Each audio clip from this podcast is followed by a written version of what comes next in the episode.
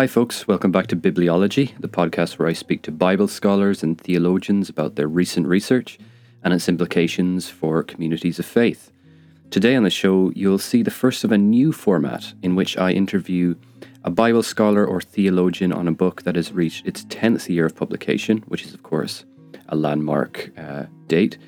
And so you may have noticed that up till now, I've mostly focused on books that are in the fresh out of the oven stage of publication, so to speak. And there are more of those kinds of interviews in the pipeline, fear not. But um, of course, there's also plenty of important research in the past that has sent shockwaves through the relevant subdisciplines of this field, and it can be very valuable and rewarding to revisit these publications and reflect on their content, their reception, and of course, their legacy. So, today on the show, you'll hear the first of these interviews, and it's a conversation with Dr. Chris Keith. He's research professor of New Testament and Early Christianity at Notre Dame, Australia, and St. Mary's University, Twickenham. And this discussion will be on his 2012 co written volume, Jesus, Criteria, and the Demise of Authenticity. This was a book that put forward a devastating challenge to modern methods of historical Jesus research. And it has really pushed New Testament historians in the past 10 years to reconsider the way they do history for the better, in, in my view. Now, before I turn over to the conversation, I think it's important uh, to keep in mind this is not a episode that is asking about historical reliability of the New Testament or any of those very important, very interesting questions. This is a conversation about method. And so I personally find the question of historical methodology really interesting. You know, how is it that we should and should not investigate things that happened in the past? And it is Chris's conviction, and it's my conviction, that what is commonly called the criteria of authenticity approach for uncovering uh, the historical Jesus and um, the history of early Christianity, that this doesn't work and um, that we need to th- come up with some better ways of doing um, early Christian history. And um, what those are, of course, we barely touch on that in this episode, but the point of this episode is to show that the criteria approach is not the way forward. And that's the point of the book as well, which you can find linked in the description. So, without further ado, let's get on to the conversation, and I really hope you enjoy this one. Hello, Chris. Welcome to the podcast. It's wonderful to have you on. Thank you very much for having me. We're going to be talking about a book that you contributed to that's turned 10 this year, and uh, dare I say, an influential book by the name of Jesus Criteria and the Demise of Authenticity. We'll talk about that in just a bit, but before we do that, I'd love to let the audience get to know you a little bit. So okay. I have a set of brief, fun questions here, and it, will come as of as no surprise to the listeners that I have a professor being interviewed here. And I suppose what they'd like to know is what is the best and worst thing about having such a job? The best thing I think is uh, there is a relative amount of autonomy in it. Uh, you know, I, I before in normal times before the pandemic, I traveled a lot. So I used to say I have lots of autonomy until I don't, and then I have none because when you're traveling and stuff, your schedule's really kind of not your own. But uh, under normal circumstances, uh, compared to a lot of other jobs, there's quite a bit of autonomy. Given the number of really bad jobs there are in the world, there's you know the the worst thing about being a professor is not going to be that bad, but it also depends on what you mean by professor. I mean, if you mean anybody teaching at a university, you know, f- for a lot of assistant professors or adjunct professors, uh, they're really not very good jobs at a lot of places. Uh, hmm. I, I, won't lie, being a full professor is a, a is a nice job. Uh, once you become a full professor, uh, and you know if you're at a if you're at a university that pays well, that's different. There are a lot of universities that don't pay well, and the the junior positions and the contingent faculty at those places you know, they would be able to tell you some really worse things, you know, Yeah. like, you know, uh, for me, this, I, I think a silly thing that is that I, I really hate being asked what I do when I'm on a plane. I, I just hate trying to explain it. You know, uh, a lot of my colleagues will just lie and say they do something else. I'll often say that I'm a history professor or something like that. I, I, I don't know. I, I managed to tell the truth, but I tell a version of it that will shut down further questions. But but you know, there's there's not a really bad thing about my job. Uh, there are aspects of it that I don't like, but I feel bad complaining about him. Yeah, and I suppose the thing about uh, a career in uh, something like biblical studies, I understand it's almost impossible to get into the professor uh, ranks nowadays at universities. Yeah, you know, yeah. I mean, I I graduated my PhD in 2008, so just as the financial collapse was hitting in 2008, and so I was my my group was kind of the last one that proceeded all the way through the program with quite a bit of you know naivety about uh, whether we were getting jobs. Uh, but yeah, right now there it's it's really hard to get a job. Uh, so uh, you know, I, I, again, I feel bad about complaining about it when there are a lot of people who would love to have my job. Um, Y- I yeah. have a I have a good job. Mm. And of course, you were correct there. You weren't lying in saying that you are a historian, and you you focus yeah, that's true. you focus on the New Testament. Um, and this is kind of a question I like to ask a lot of um, a lot of um, contributors to the podcast. Um, if you could ask, um, normally it's a Bible character, but because you're a historian of the New Testament, if you could ask a New Testament character, not named Jesus or Paul, one question, what would it be? It would be the naked young man in Mark's gospel. I would ask him, "What was going on here? Where are your clothes?" Yeah. Okay. And what is this about? yeah. One of the most compelling answers to that question is that this is an authorial signature, you know, that this is this is quote unquote Mark. But I think most people, even the ones that would say, yeah, I guess that's the best case ex- explanation would hopefully be honest enough to say that's not a very good explanation. That's not, you know, we we really have no idea. there are certainly a lot of questions in this field that we have no idea about. But what is a subdiscipline in biblical studies that you will never dare approach, and why?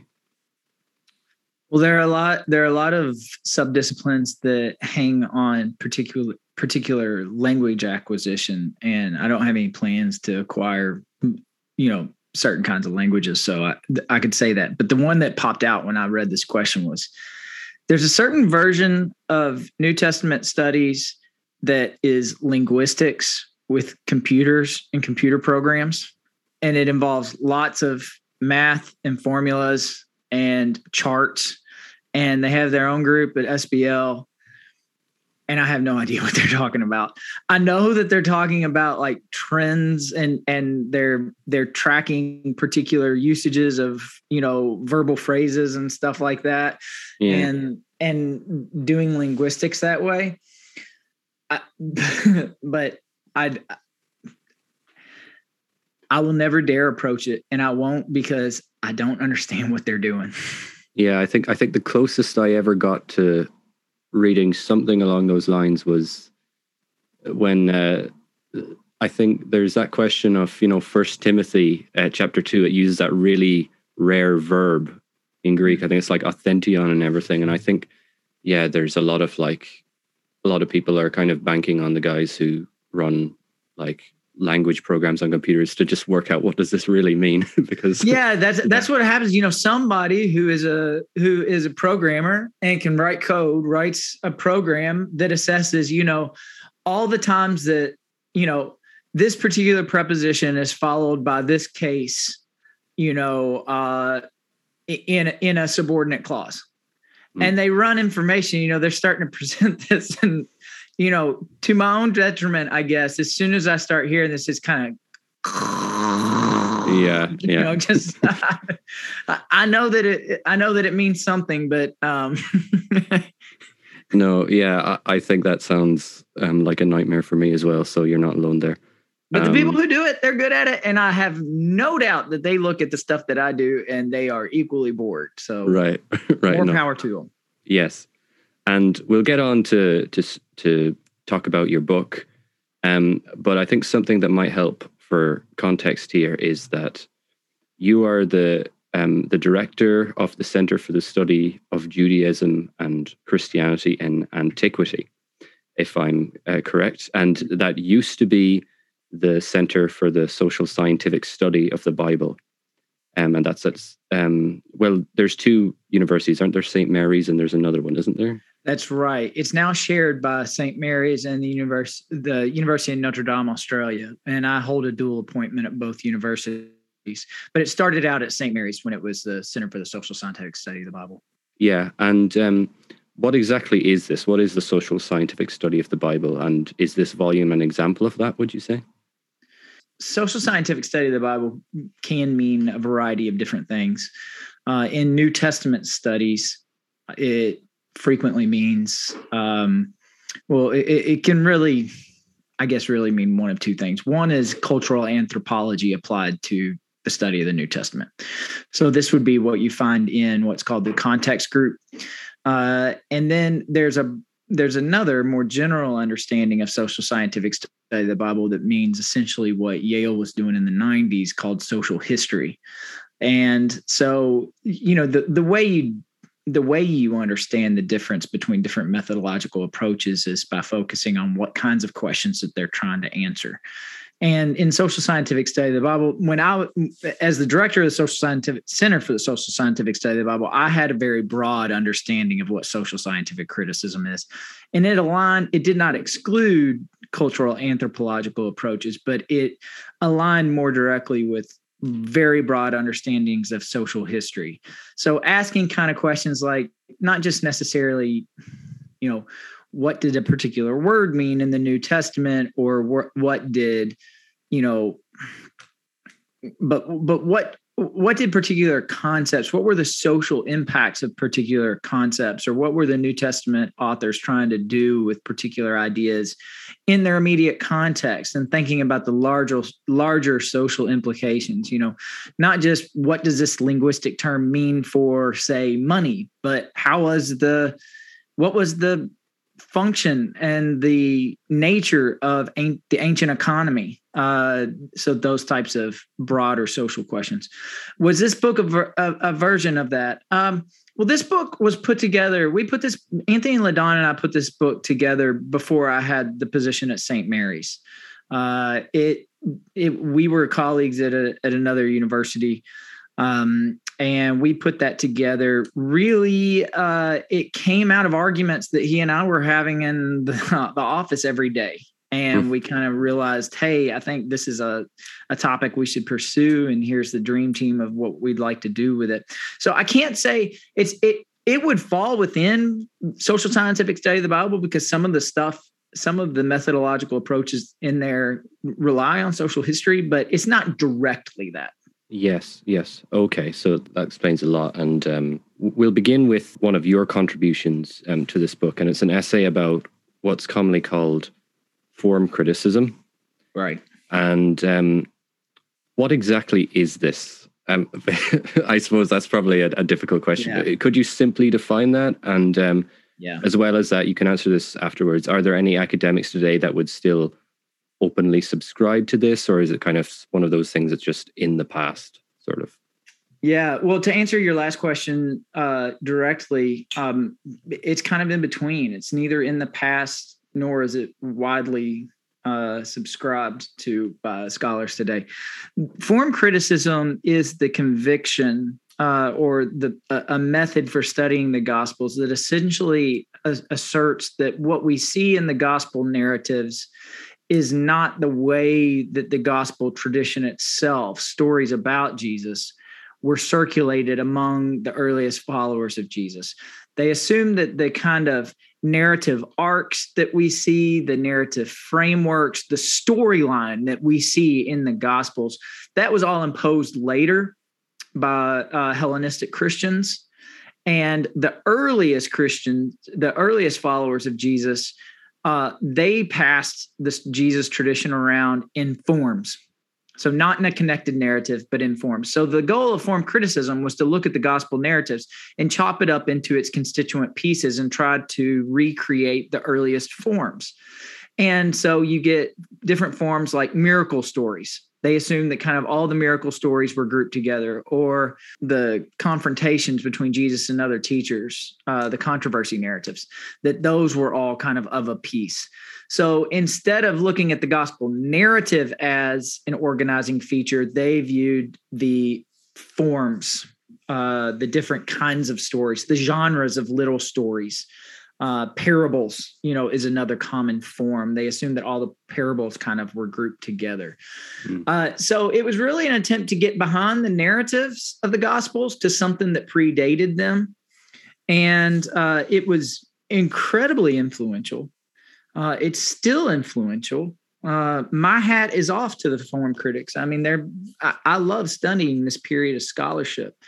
Uh, people accuse me sometimes of just not liking the form critics. Nothing could be further from the truth. I have utmost Rudolf Bultmann's greatest New Testament scholar of the 20th century, and there's not a close second. Uh, I just think he was wrong about this issue. If you had asked me the question about whether there are any modern day adherents to form criticism, when I wrote that essay, I'd have told you no. Hmm. What I was trying to address in that was that nobody calls it form criticism anymore, but the way that they think about and work with the gospel tradition, the way that historical Jesus research approaches how to get behind the text, that you should get behind the text, that these are all the legacies of form criticism. Mm. That they're they're important ways that God and I would still say this, you cannot understand the modern shape of gospel scholarship without understanding specifically Rudolf Bultmann's history of the synoptic tradition. It seems what you're saying is it's it's controversial, but it's still very valued. Would that be fair to say? Yeah. What happened was in in the 1950s and then for a few decades after that, this is how you studied the Gospels.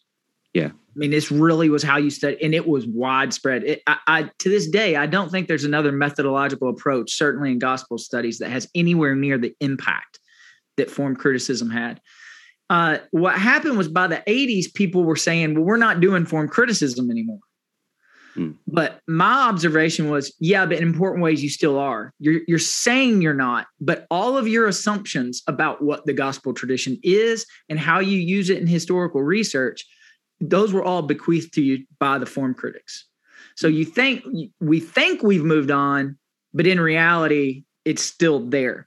Now, since that essay's come out, I have come across major New Testament scholars who still adhere to form criticism to my surprise. So so there are still some form critics out there. Fascinating. Okay, interesting. So that's one of the one of the ways your thoughts have developed in some ways since you wrote this essay then that you're Yeah, well, yeah. I mean, whether they whether they adhere to it or not, the influence of form criticism is still there, right? Yeah. Uh, but to my to my serious surprise, there actually were people. There are people who who would say no, form criticism's still right. Now, yeah. the vast majority of New Testament scholars would say no, no, no, we've moved on from that. Mm, okay, and this is where the the question of the, the criteria of authenticity, which is the subject right. of the book, the main one, that's where it comes comes into focus because you you make the claim that the criteria of authenticity this is a quote have emerged from their form critical umbrella and become a force in and of themselves. And um, just before we discuss that a bit more could you maybe for the audience just give some examples of the criteria of authenticity for the listeners? Yeah. Um and just just to explain that a little bit so and the criteria are the, the easiest way to think about it uh, i always think about it was that the um i i grew up with this uh toy. There was this toy when i was a kid that you would use with play-doh and you'd stick play-doh into it and then you'd crank this lever down and then whatever shape you put on the front of the little machine. Did you have this when you were a kid I don't think we had this in Ireland, but um, not in Ireland. Yeah. Right. Do you know what Play-Doh is, though? Yes, yes, yeah. yeah. Okay, so you would put the Play-Doh in this little thing that was like uh, that had a lever on it, and then you would push it through um, the the front of the little machine there, and it would come out in the form of like spaghetti or something like that, right? Okay. And whatever the whatever came out on the other side, you know, you you play with. And the criteria of authenticity function like this: you put all you you put all the gospel tradition in this in the criteria, you crank them down, and then whatever survives the criteria that's what historical Jesus scholars would identify as historical Jesus material. And then you could build your historical Jesus with whatever survived the the you know the trial uh and so some of and, and they're all logical so the the uh so for example one of the most common ones is the criterion of multiple attestation which asserts that if a particular story or saying of jesus is attested by more than one independent source uh, or, or let me say it a different way. The more independent sources it's attested by the more likely it is that the historical jesus said it. Another famous one is the criterion of dissimilarity which asserts that any tradition that's dissimilar from jesus from what preceded jesus in second temple judaism or anything that's dissimilar from what came after jesus in the early church that was more than likely historical jesus material. So for example the Son of Man traditions often passed in in these usages the criterion of dissimilarity because it wasn't really popular in Second Temple Judaism, and Jesus' identity as Son of Man wasn't like it didn't figure in the creeds. It didn't seem to be picked up by most uh, early Christians, and so they assumed that okay, it didn't come from Second Temple Judaism, didn't come from the earliest disciples. It must be Jesus himself. Another one's a criterion of embarrassment that which asserts that the early church is inherently unlikely to make up anything that would have embarrassed them. So if there's anything in the gospels that we know would have embarrassed them, there it's likely in there because Jesus really did it or said it. Uh, you know, there was this inherent pressure uh, on them to include it. Yeah, okay, that's that's very helpful and a few good examples there. But it was kind of um, I've always wondered. It it almost seems like this approach is um, exclusive to to New Testament studies, almost. Um, and I'm wondering, like, are there any other examples where people are using this? Are they using this when they're trying to reconstruct the history of Greece or, uh, you know, or the Romans or whatever? Uh, yeah. It would seem, yeah. Yeah, you get scholars do this sometimes where they're like, uh, these are just normal historical uh, practices and you know here's somebody here's somebody writing a history of alexander the great. And look they do something that looks very similar to the criterion of embarrassment or the let's see there's another one called the criterion of contrary to tradition that basically works the same way that says that if if we know that there's an agenda of a particular author but there's a story that undermines that agenda right? That that the story's probably there because it it really happened. Uh, that they didn't that they they didn't include stuff on purpose that would have undermined what they're trying to accomplish. And and people will say, look, we we can see where other historians use the same kind of principle. Nobody would have said this particular thing about Alexander the Great, given what we know that you know this historian's trying to do. So that probably happened. To an extent, that's correct. But the way that the criteria of authenticity were grouped together and became for decades the only way to do historical research in Jesus studies is unique to Jesus studies. Mm. Nobody else did it that particular way as a general principle. I mean, there, G, Jesus historians really, in my opinion, have not come to grips with the fact that we were we were for decades just having an in-house conversation that really nobody else was having. So yeah can you find some parallels to a few of them outside of jesus studies? Yes. But the way that they dictated the nature of the conversation was unique to unique to jesus studies. Yeah. And when it comes to the the criteria approach um, the whole point of um, one of your, your essays in this book is to show that it's um, it's dependent on the ideas of form criticism. Right. And um, how would you how would you begin to show that? You know, you don't have to read out the whole essay yeah. right now, but but how how would you like basically make that case? Uh, I would start to make the case by pointing out the focus on individual units of tradition. In German, Einzelstücke, the the the the the criteria of authenticity are interested in testing the status of individual units of tradition. Uh, so, individual sayings, individual claims about Jesus, or not claims, but individual texts about Jesus. All right. Uh, tra- individual traditions. So, little units, not the connected narrative. All right, not the narrative of the gospels, but individual units of tradition.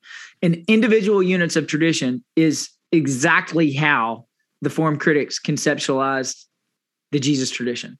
And it it was form critics who created the criteria of authenticity in the form that they came to be practiced by the 70s and 80s.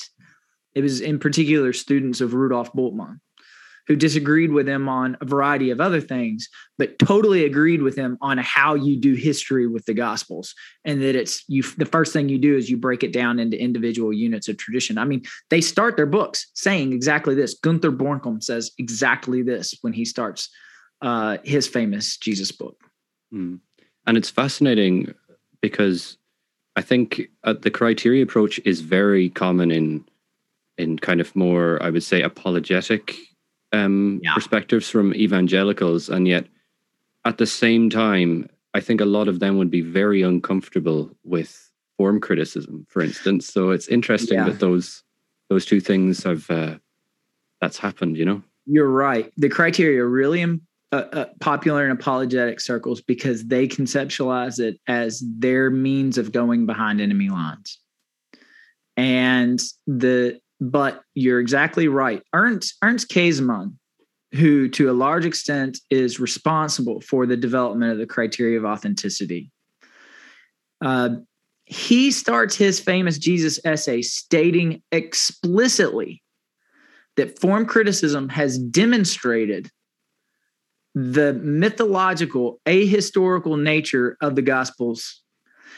but he's convinced that there are little units of tradition that are still historical and he conceptualizes the criteria of authenticity as the the means of testing those small pieces. So he throws his hands up at the beginning and says the gospels aren't historical but they might have little historical bits in them that we can recover. Now fast forward you have apologetic gospel scholars who will say in print you cannot use the criteria of authenticity to disprove the authenticity of the gospel traditions, but only to prove the authenticity. They never mm. prove inauthenticity, but they can prove authenticity. And this is such a sleight of hand. And it's also disingenuous.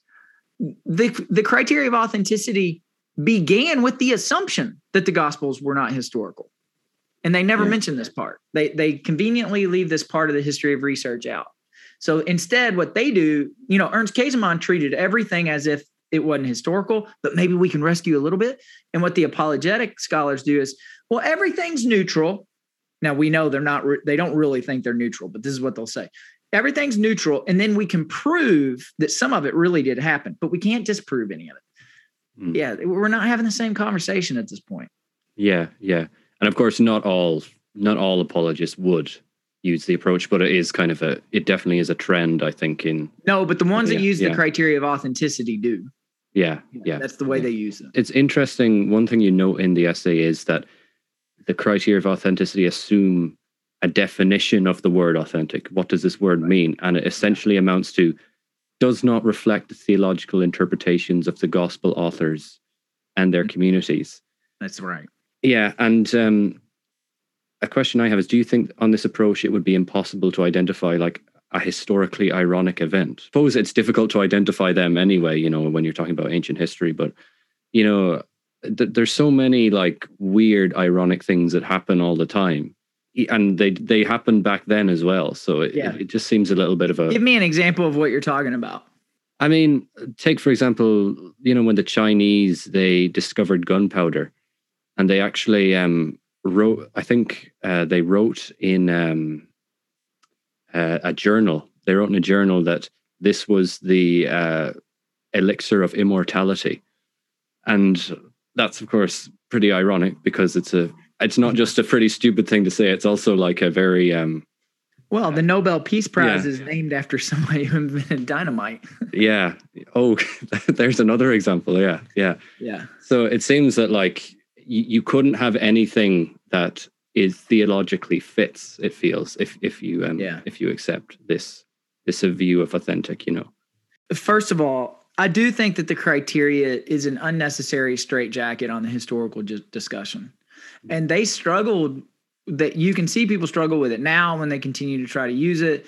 They struggled with it then. I mean, th- there were Jesus scholars who said, look, just because something, just because criticism, uh, which was their term for scholarship sometimes, just because criticism might not affirm the authenticity of something does not mean that it didn't happen because they realized and this is what happens you know if you only build your historical Jesus out of stuff that you're absolutely certain about, right?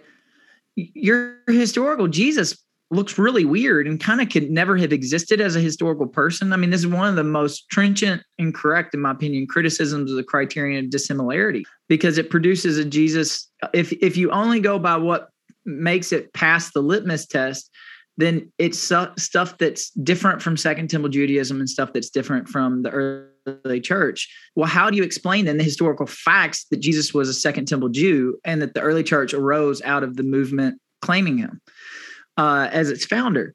So, you know, this is a, a Dagmar Winter and Gerd Theissen uh, in a very influential, rightly influential book, kind of raise this point.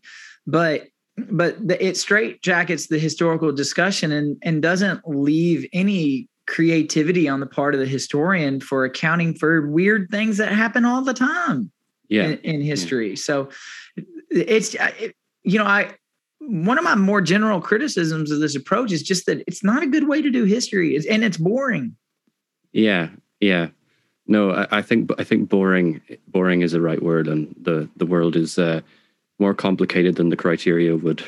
Uh, make, yeah, that's exactly right. Yeah. yeah, that's exactly right. And I'd like to, you know, shift the discussion to talk about some of the specific criteria, some of the mm-hmm. some of the issues with them. So, um, you know, the one that is perhaps most widely recognized and used is, you know, the criteria of multiple attestation, and this is the idea that you know if something appears in two independent sources, then it's more likely to be uh, historical. And you know, on the face of it, someone might argue that you know that's is that not just a common sense way of doing history? And uh, how would you, and of course, the relevant contributor in this book is Mark Goodacre, who is uh, I love his stuff uh, so mm-hmm, much. Yeah. Um, how does he respond?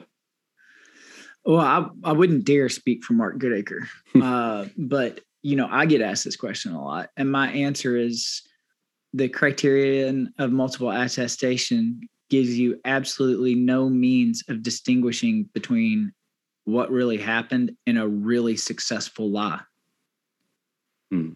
or a really successful misunderstanding.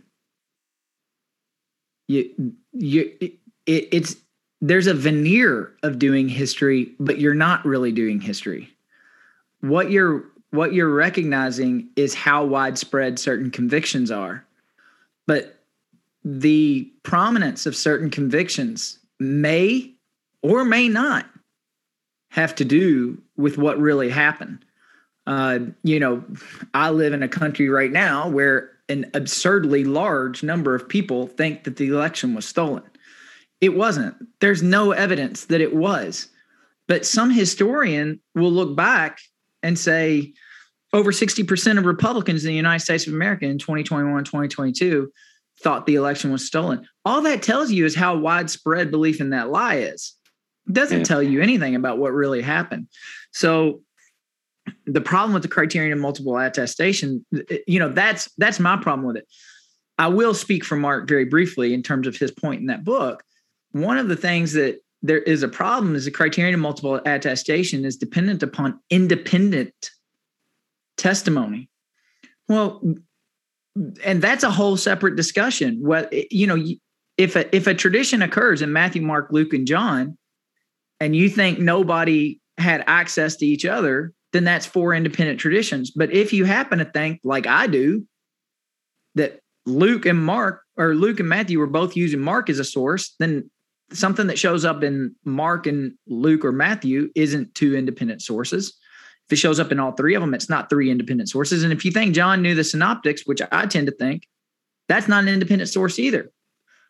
So you hmm. actually need a solution to the synoptic problem and to the question of John's relationship to the synoptics before you can even activate the logic of the criterion of multiple attestation. Yeah, and another thing that um, we had Dale Allison on um, a few months ago, and uh, one he's kind of made a similar point in that if you uh, to, if you accept, you know, the, the traditional authorship in any sense, um, something like that uh, uh, Peter is somehow behind uh, Mark, which you know you can make a reasonable case for that, I think, or that um, John was there was an apostle called John who was some sense behind John.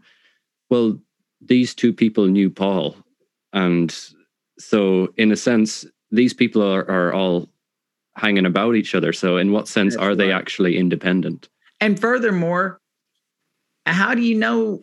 How would we, even if there's a tradition that's common between Mark and, say, John, how do we know that John knew that only from Mark, as if Mark's the only follower Jesus that ever told that story? Right? Yeah. Yeah. Yeah, no. As you said earlier, history is a lot more complicated than that, and and so one of the things that I think we need to do is be a lot more comfortable using our historical imagination. Another one that I think this idea of historical imagination comes into play is the the another criterion, which is the criterion of embarrassment. And you know, something has always seemed off to me about this one. Um, right. I've not actually, I've not always known what it actually is.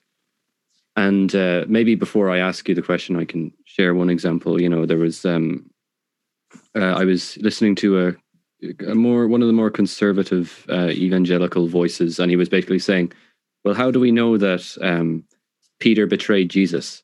And he said, "Well, it's because this fulfills the criteria of embarrassment."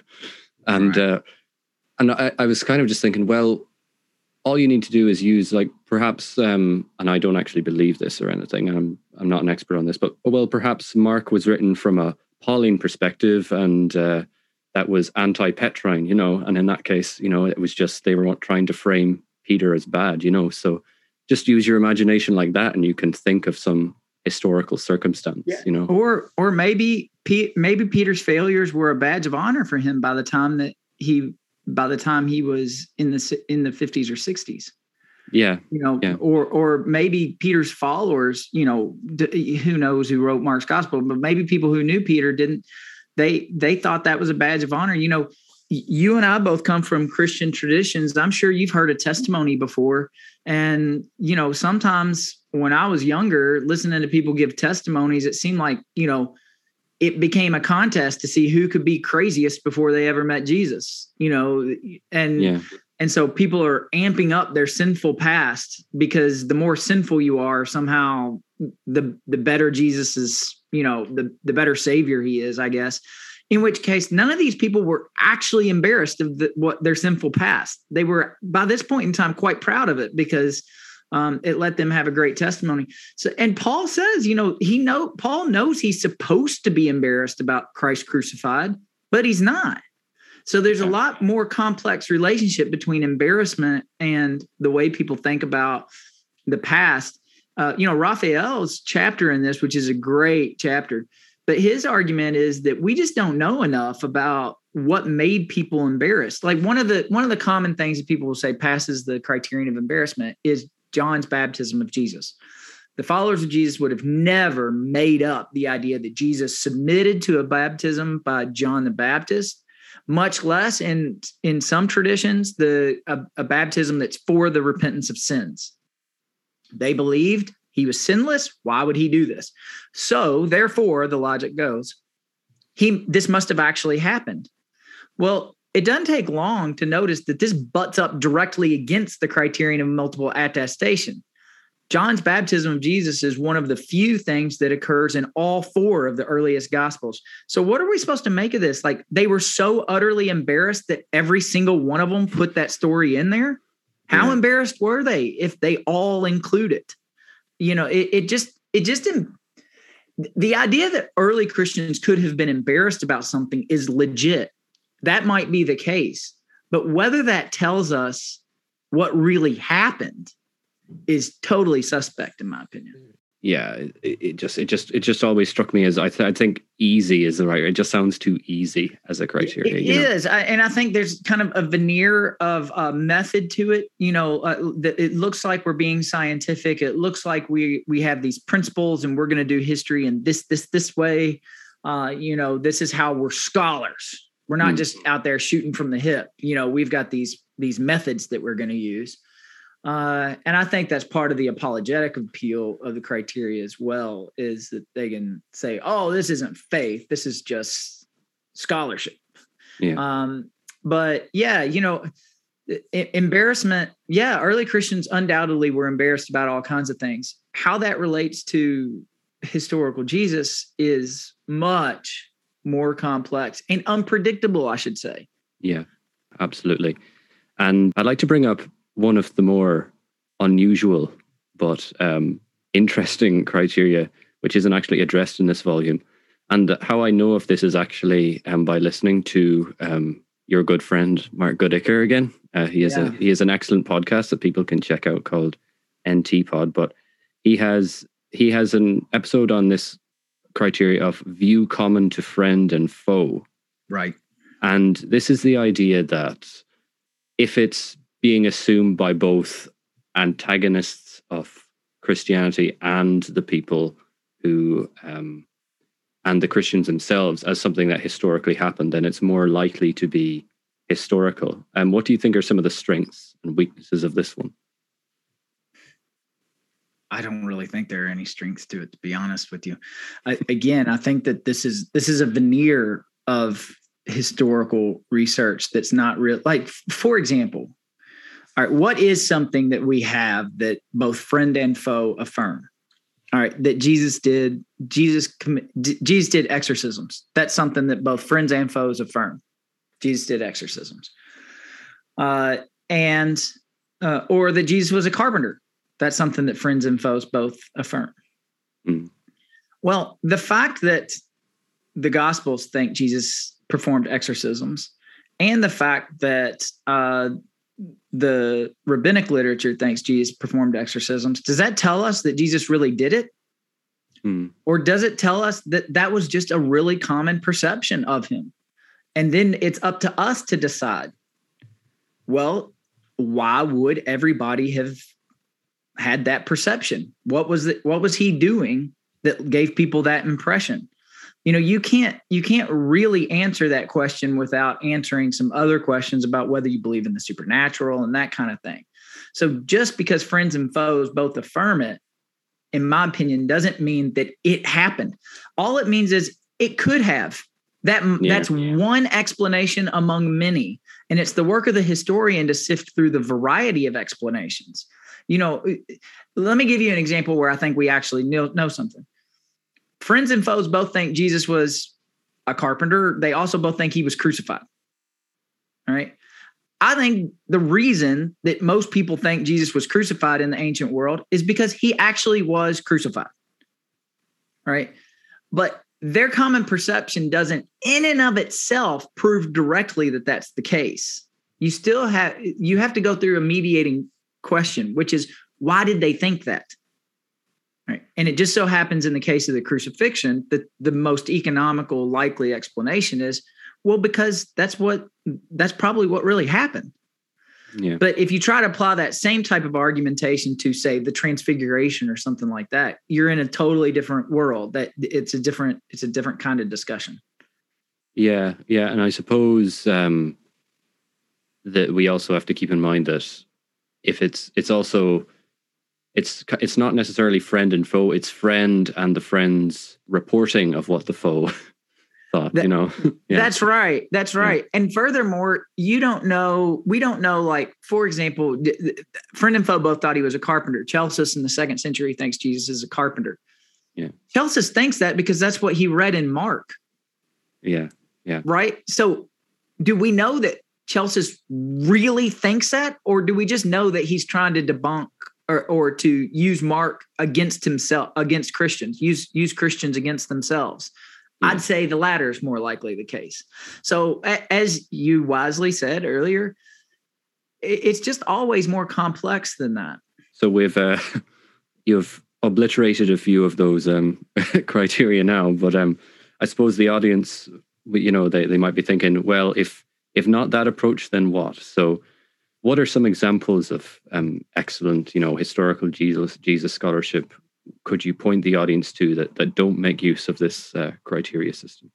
Yeah, well, you mentioned Dale Allison earlier. Yeah, and uh, I think Dale Allison is the greatest living Jesus scholar. Uh, I, I, he, I like him as a person. Uh, I like his work. Um, uh, he was writing constructing memory or constructing Jesus um, about the same time that I was working on Jesus literacy. So I, a lot of times people I've I've read reviews of my own work that said he was following Allison. I, I wasn't, but uh, but he, but I largely ended in the same place as he did. But what he does in constructing Jesus, I think, is a really good example that you don't need the criteria of authenticity to come to some historical conclusions. Um, and he, he, you know he does this criterion of uh, uh, what recurrent attestation where uh, and, and people confuse they say oh well this is the same thing as multiple attestation. It's not really. Because what he says is there is this wholesale picture of jesus and we need to explain how it is that they came to this big picture of jesus. For example that he was an eschatological prophet or an apocalyptic apocalyptic prophet. He does not think that that the multiply attested nature of traditions proves that it really happened. What he thinks is it proves it proves what we need to explain. And he is not working at the level of individual traditions where he's going to give a thumb up, thumbs down on every single text. Yeah. What he's saying is there's a composite picture here we need to explain this composite picture. Uh, and so I think he's he's in. I think he does it very very well. Uh, I mean, I've offered my own attempts to to answer historical Jesus questions without the criteria of authenticity as well. I'm, I'm, I'm a fan of those, but yeah, but Dale, but Dale is the best. Yeah, and especially just when reading his most recent book on the resurrection, you know, it's just it's just breathtaking just how analytical he is, you know, and just how ruthlessly uh, uh, searching for um, uh, the history is without, you know, putting things through this uh, machine, as you put it earlier. That's so right. yeah, yeah. I think I think Dale's a very good scholar, very very good scholar. We're getting towards the end of our time, and it's been uh, sure. great speaking to you. And um, I suppose a couple of questions before we um, finish. Um, and uh, this is on a more uh, theological note. I was pleasantly surprised to find, you know, a pastorally sensitive chapter uh, written by Scot McKnight in this academic volume, and he's one of my favorite um, theological minds. You know, um, okay. he, he's also done some uh, historical stuff, hasn't he, as well? But he's yeah, um, yeah, yeah, yeah, yeah, But he's a great theologian as well. Big so, book on Jesus' death. Yeah, yeah. So was this was this your idea to have him, and um, what do you think are the benefits of having a, a theologically motivated chapter in this kind of book? Yeah, it was my idea, and I thought that it was important because theology is the elephant in every room in historical Jesus studies. Hmm. Everybody's trying to figure out what someone's theological position is and assume that you know their historical argument is in some way or another being you know the rudder for that argument is their theology. And and it happens in both directions. You know believers think this about unbelievers. Unbelievers think this about believers. It's it's an inescapable part of the dialogue. Uh, but the quest for the historical jesus has at every point been animated by the church's confession of jesus it has always defined itself in some position to what the church says about Jesus. And that that was true when it started. It's true now. And so for me, it felt like just saying, yeah, this is part of the discussion. So let's go ahead and have it. The other reason that I wanted to include it was um, if you read that book carefully, Jesus' Criterion, The Demise of Authenticity, you'll see that we all agree that criteria of authenticity kind of don't work or they're in severe need of repair. But we disagree about why, and we disagree with about where that leaves us. And uh, so Scot's chapter, to a large extent, was look, historical Jesus research doesn't really matter for the church for these, for this, that, and the other reason. Hmm. Uh, well, Dagmar Winter's chapter in that book is uh, from the polar opposite perspective. The historical Jesus research very much does matter for the church because if it's not done well, it can be the handmaiden of really, really bad church practices. Uh, she specifically brings up the Aryan Jesus created by some of the Nazi historical Jesus scholars. Mm. So uh, you have two opposing positions. One person saying historical Jesus research doesn't really matter, and one saying it does. Now, they're kind of speaking to different audiences. You know, Scot McKnight is speaking to the church crowd saying, hey, look, you don't need to get so scared about this. And um, Dagmar is kind of speaking to, I would say, scholarship, saying your what you are doing has ramifications in the church, and you need to be careful about it. So um, I don't know if that answers your question, but I I wanted it in there because it is it is part of the discussion, and it always yeah. has been. And of course, uh, if I'm correct, Dagmar Winter, she's actually a um, Anglican she, bishop. Anglican bishop, yes, yes. That's right. So um, yeah, she obviously has a um, a lot of uh, a lot of passion for the church as well. Do, so, d- is it a matter of do you take sides in this? Do you agree more with Scot or do you agree more with Dagmar, or what do you think? Well, I think I think there are bits and pieces that you can understand from both. Um, I mean, if I had to pick between the two, I would side with Dagmar. But I see what Scot's saying, and you know, I you probably didn't know this, but th- that book, along with a couple other things, pretty much cost me and Anthony Le Donne jobs. Uh, you know that that book was originally conceived to try to help the university where we were, this small Christian university, kind of get on the scene of New Testament scholarship.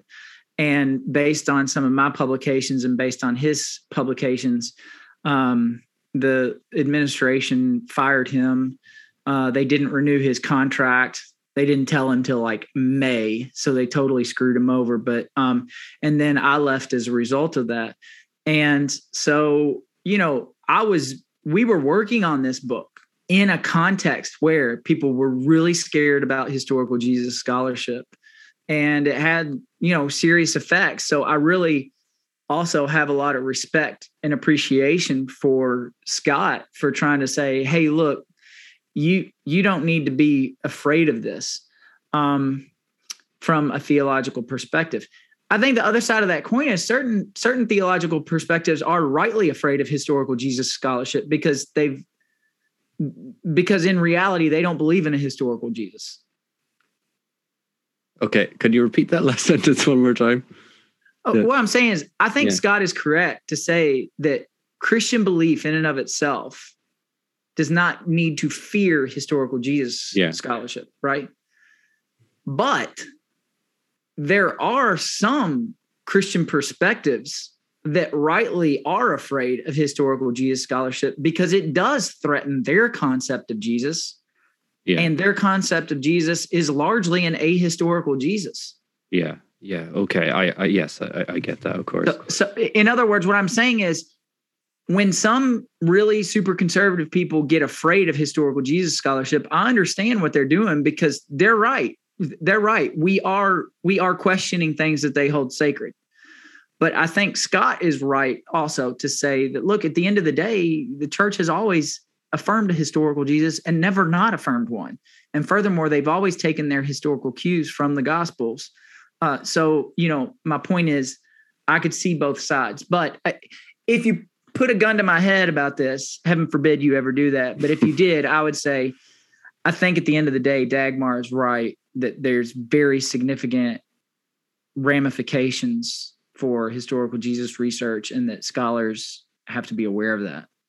I suppose the last question I'd ask um, is that reflecting on this on this book, do you think bit of drama surrounding it that you mentioned there, but do you think do you think this book has contributed to academic progress and you know are less New Testament historic historians using the criteria of authenticity authenticity today? Was it was it worth the yeah. worth the firing and uh, well uh, yeah I mean it's probably one of the best things that ever happened to me in retrospect. But um although uh it it, it wasn't much fun at the time and it was worse for Anthony. Yeah. Um we always knew the book was going to be contentious. I mean, we we never shirked from that. We we wanted a, a contentious book. That that's you know we it wasn't. We had one publisher wanted to do this as a point counterpoint, you know, back and forth. And no, no, no, no. We never. This isn't a balance. We don't want this to be a balanced discussion. We want this to be a punch. Uh, so we kind of always knew that it was going to be controversial. We didn't know that you know we wouldn't be working for that university anymore. Um, but I guess it depends on how to answer your question about progress. It depends on how you measure progress. Uh, we wanted to put out a book that, whether you agreed with it or not, everybody going forward in historical Jesus books, we're going to have to interact with it. You know, it couldn't be ignored. You were at least going to have to deal with it. And I think to that extent, we were successful. Uh, I'm biased on this, but uh, yeah, I think there are a lot. There are a whole lot fewer New Testament historians who are using criteria of authenticity. I, I, in fact, would say ten years on, it's probably the rare person who comes out and says, "No, these are totally fine." In fact, since that book's come out, I don't think I've seen anybody said these are all fine. Even the people who want to keep using them will say, there were some valid criticisms in that book and there was some refining that needed to happen uh, so yeah I think I, I think there there has been progress. Now I get people complain to me all the time that, okay, well, where do you go from there? You know, as if this was a weakness of the book that we didn't point everybody to where they should go then. And I always think, well, that the book wasn't designed to do that, and we didn't want to set the agenda at that time for what for what comes next. We were just pointing out that these don't work. Mm.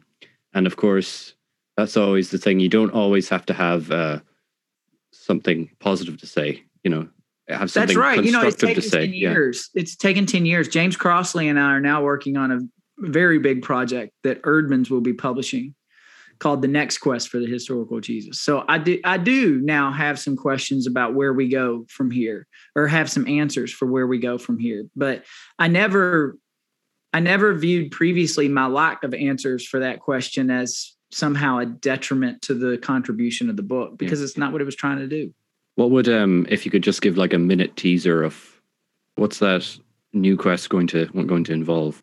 Well, the starting points are going to be that the we assume that the criteria of authenticity don't work. We're not having that discussion anymore. We're moving on from that. We're going to assume uh, that the caricature of Jesus as Jewish carried an underlying anti-Semitism. You know the the scholarship of the 80s and 90s that insisted that Jesus was, you know, the most Jewish Jew.